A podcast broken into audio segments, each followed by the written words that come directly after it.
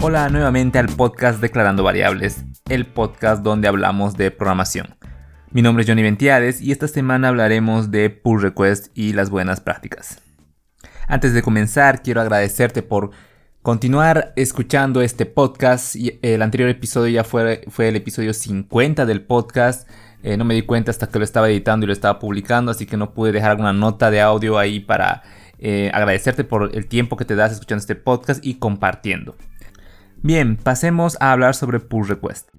Bueno, te comento que llegué a este tema porque en el equipo que estoy liderando eh, ingresaron nuevos desarrolladores. Entonces, mi rol es revisar los pull requests que ellos realizan.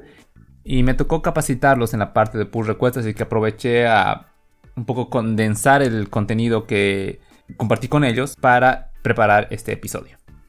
Así que comencemos por lo primero, ¿qué son los pull requests? Los pull requests o PRs son una de las mejores formas para trabajar en equipos de desarrollo y proponer cambios en el código fuente.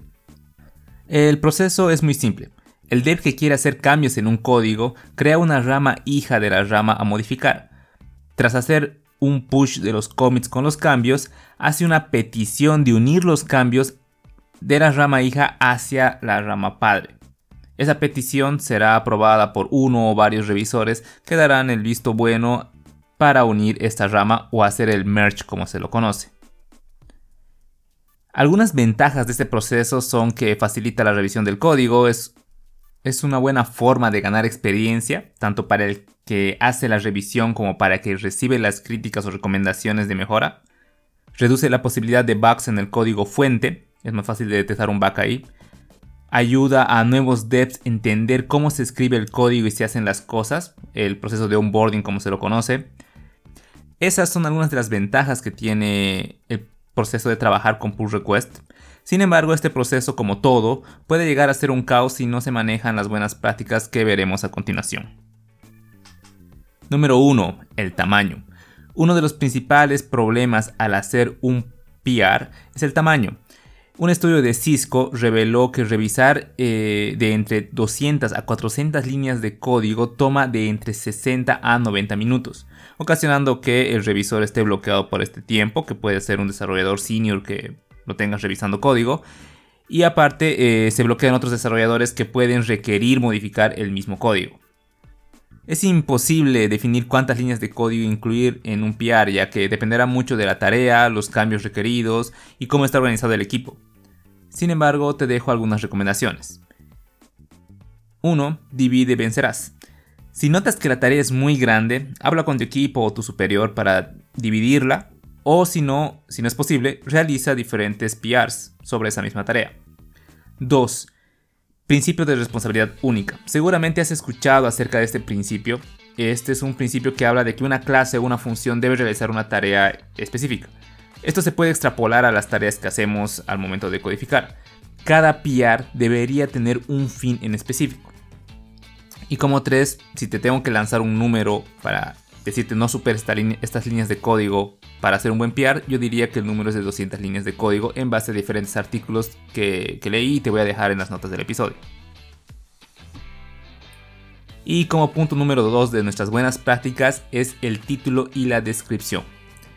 El título es muy importante ya que da una idea del motivo del PR. Es por ello que el título debe ser específico y claro. Algunos equipos cuentan con nomenclaturas definidas para escribir los títulos como una combinación entre el número del ticket en el tracker y el nombre de la tarea. La descripción es un campo que solemos dejar vacío, sin embargo es una extensión del título y da a los revisores más contexto de qué y cómo revisar el PR. Muchas herramientas permiten agregar templates a esta parte, para tener una idea eh, de qué debemos introducir en este campo. Algunas sugerencias que te puedo dar para que añadas en el campo de descripción es em, el contexto del PR, por qué se está realizando este cambio. Otra es desde dónde puedes empezar a revisar el PR para que el revisor sepa de dónde comenzar y en qué orden seguir si son muchos archivos. Eh, prioridad de la tarea y o tipo de tarea, si es un bug, si es un chore, si es un feature. Y agregar algunos links adicionales, ya sean eh, el link al ticket que se está revisando u otros recursos. Y la tercera buena práctica que te recomiendo es que respondas a la crítica de la mejor manera. Cuando haces un PR es porque se necesita revisión y claramente alguien la va a hacer. Es por ello que no te tomes personal cualquier comentario, tómalo como una oportunidad para mejorar y aprender. Responde todos los comentarios que se te hacen en lo posible. No simplemente resuelvas el problema y, y listo.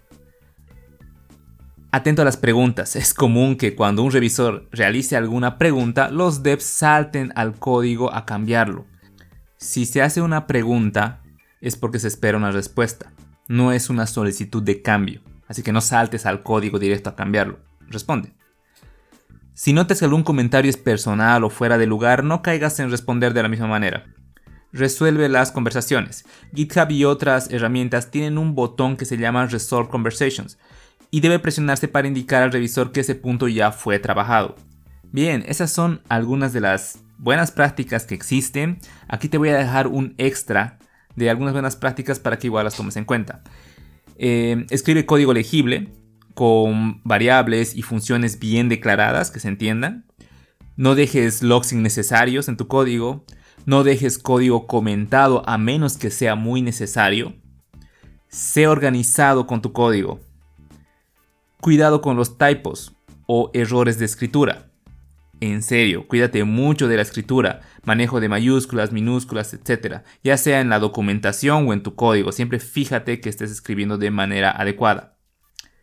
Y por último, siempre que hagas un pull request, revísalo antes de asignar a los revisores. Y para terminar, solo te, te recuerdo que el PR es como una carta de presentación de cualquier desarrollador.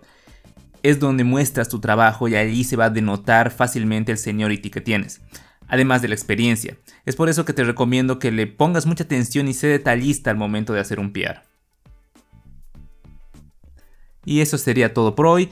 Espero que este episodio te haya servido para conocer algunas de las buenas prácticas que existen al momento de eh, hacer PRs. No olvides compartir esto con alguien a quien le interese este tema. Voy a dejar todas las notas y algunos links de referencia en las notas del episodio. Recuerda entrar a la web de declarandovariables.com para eh, ver más contenido y síguenos en Instagram con Declarando Variables. Puedes escuchar este podcast en Spotify, Apple Podcast, Google Podcast o la plataforma de podcast de tu preferencia. Mi nombre es Johnny Ventiades, me puedes encontrar en Twitter o en otra red social con ese nombre y comentarme qué te pareció el episodio. También escríbeme para sugerencias de nuevos episodios. Conmigo nos escuchamos hasta la siguiente semana.